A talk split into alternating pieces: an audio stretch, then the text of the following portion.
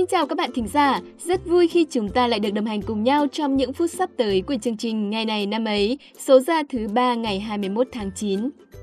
Các bạn thân mến, cuối cùng sau gần 2 tháng giãn cách xã hội theo chỉ thị 16, thì ngày hôm nay 21 tháng 9, thủ đô Hà Nội đã chính thức gỡ bỏ lệnh giãn cách xã hội toàn thành phố và tiếp tục thực hiện các biện pháp chống dịch theo chỉ thị số 15 của Thủ tướng Chính phủ.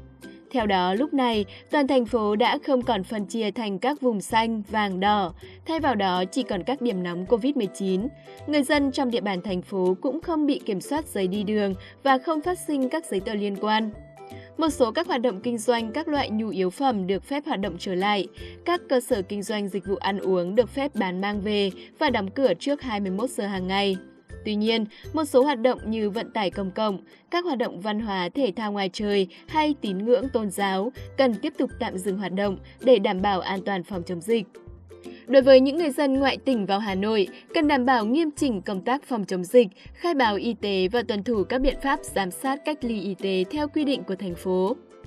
Các bạn ạ, à, sau 3 ngày chờ đợi thì cuối cùng thủ đô của chúng ta cũng kết thúc giãn cách, các hoạt động cũng sắp được khôi phục. Đây đúng là một tín hiệu rất đáng mừng.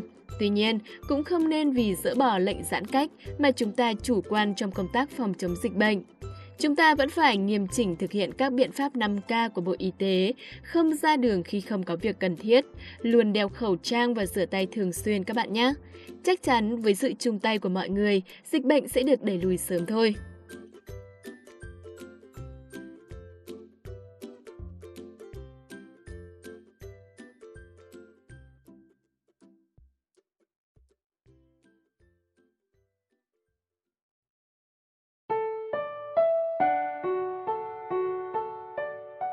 Các bạn thân mến, hôm nay là thứ ba ngày 21 tháng 9, là ngày thứ 264 trong năm. Theo lịch âm thì hôm nay là ngày rằm tháng 8 đấy các bạn ạ. Quả là một ngày nhiều niềm vui khi Hà Nội hết giãn cách, cùng với đó hôm nay lại là ngày Tết Trung Thu, Tết đoàn viên nữa.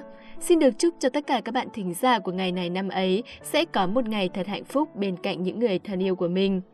Còn gì tuyệt vời hơn khi chúng ta được trở về nhà cùng những người thân trong gia đình, quây quần bên nhau, ăn một miếng bánh, kể cho nhau nghe những gì ta đã trải qua trong những ngày tháng trước đây.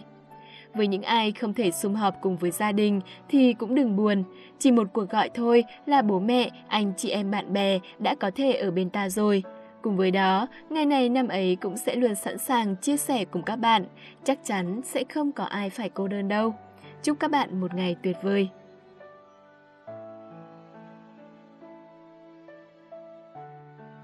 Nối tiếp chương trình, xin mời các bạn cùng đến với câu danh ngôn siêu ý nghĩa mà chúng mình muốn gửi tới mọi người.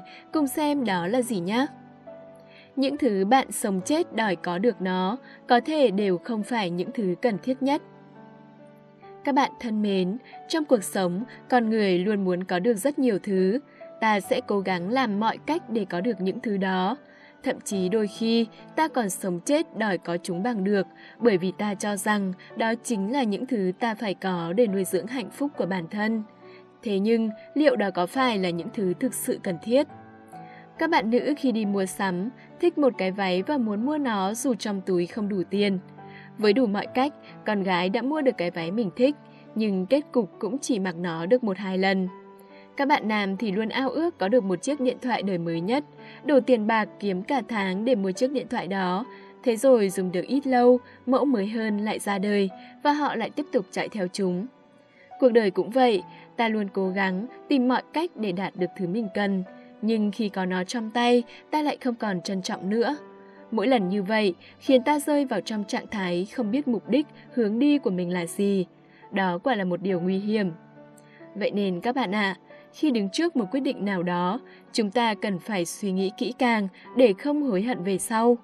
Ta phải lựa chọn làm sao cho đúng hướng, phù hợp với bản thân nhất, biết thế nào là đủ, là vừa, biết sống hết mình, tự do nhưng không được buông thả.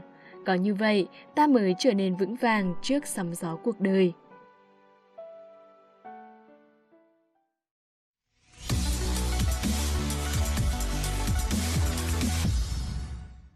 Đến với phần cuối của chương trình ngày hôm nay, các bạn có tò mò ngày 21 tháng 9 này trong quá khứ có những sự kiện gì nổi bật không nhỉ? Nếu có thì hãy cùng tìm hiểu với chúng mình ngay thôi.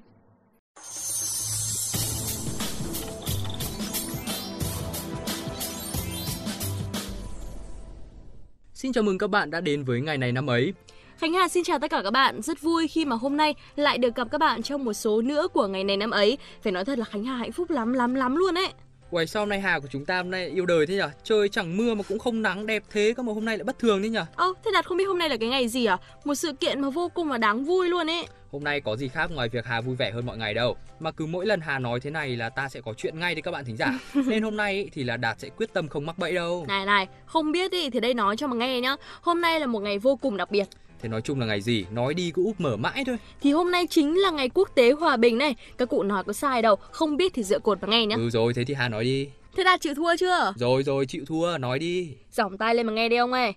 Kể từ năm 1981, Liên Hiệp Quốc đã chọn ngày 21 tháng 9 là ngày quốc tế hòa bình International Day of Peace hay còn gọi là Ngày Hòa bình Thế giới. Thông qua Ngày Quốc tế Hòa bình, Liên Hợp Quốc mong muốn thể hiện sự công hiến cho hòa bình thế giới và khuyến khích toàn nhân loại cùng hành động và hợp tác vì mục tiêu này. Ngày Quốc tế Hòa bình được dành để kỷ niệm và củng cố các lý tưởng hòa bình giữa tất cả các quốc gia và các dân tộc. Ngày này là dịp để Liên Hợp Quốc kêu gọi các bên tham chiến trên toàn thế giới cùng từ bỏ vũ khí và đưa ra một cơ hội hòa bình.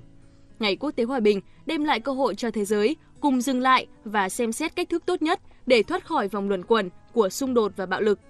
Ngày kỷ niệm này cũng là lời nhắn nhủ tới mọi người dân trên thế giới về vai trò của Liên Hợp Quốc trong nỗ lực xây dựng hòa bình, đồng thời cũng là tiếng chuông liên tục nhắc nhở tổ chức này về nghĩa vụ thực hiện các cam kết lâu dài để giành lấy hòa bình cho nhân loại. Liên Hiệp Quốc kêu gọi tất cả các quốc gia trên thế giới và các công dân trái đất tham gia ngày này nhằm nâng cao nhận thức của công chúng, giáo dục mọi người về các vấn đề liên quan tới hòa bình thế giới. Thực sự cảm ơn Hà về những thông tin thú vị vừa rồi, uhm. bởi vì nó thì cũng đã mang đến cho Đạt một niềm cảm hứng tuyệt vời đấy. Và ngay bây giờ thì chúng ta sẽ cùng đến với những sự kiện tiếp theo của ngày hôm nay. Vì không có sự kiện tại Việt Nam nên chúng ta sẽ đến ngay với những sự kiện trên thế giới. À đợt này, ngày hôm nay thì cũng là ngày sinh của thần tượng Khánh Hà đấy. Đó chính là Chen, nhóm EXO. Anh tên thật là Kim Yong Dae, sinh ngày 21 tháng 9 năm 1992 và thường được biết đến với nghệ danh là nghệ danh Chen. Ngày 29 tháng 12 năm 2011, à, Chen được công bố là thành viên chính thức thứ tư của EXO và có một màn biểu diễn vô cùng là ấn tượng cùng với các thành viên trong nhóm là Lưu Han, Tao và Kai. Về bên cạnh đó thì có các nghệ sĩ khác của SM Entertainment và trong chương trình Gayo Dejun của đài SBS. Sau đó thì anh ra mắt công chúng cùng EXO vào ngày 8 tháng 4 năm 2012. Thông tin tiếp theo cũng là thông tin về thành viên của một nhóm nhạc nổi tiếng, nhưng mà đây là một nhóm nhạc đến từ Trung Quốc. Ngày 21 tháng 9 năm 1999 là ngày sinh của Vương Tuấn Khải, một nam ca sĩ, diễn viên Trung Quốc, thành viên của nhóm nhạc thiếu niên thần tượng của Trung Quốc, TF Boys. Cậu đóng vai trò là trưởng nhóm, hát chính và rapper chính, gương mặt đại diện của nhóm. Cậu được bình chọn là một trong tứ tiểu thiên vương sinh sau năm 1995 của làng giải trí hoa ngữ bên cạnh Lưu Hạo Nhiên, Ngô Lỗi và Vương Nhất Bác. Đầu năm 2010, thông qua cuộc thi tuyển chọn, cậu gia nhập và trở thành thực tập sinh của TF Entertainment. Năm 2011, phát hành mini album Tôi không muốn thay đổi cùng với các thực tập sinh đời đầu của công ty và xuất hiện với vai trò là hát chính trong các bản thu. Đầu năm 2012, Vương Tuấn Khải bắt đầu được yêu thích trên cộng đồng mạng nhờ những ca khúc được bản thân cover lại. Các bạn thân mến, thông tin vừa rồi thì cũng đã kết thúc chương trình ngày hôm nay của chúng ta. Cảm ơn các bạn đã lắng nghe. Còn bây giờ thì Cô Đạp và Khánh Hà xin chào và hẹn gặp lại.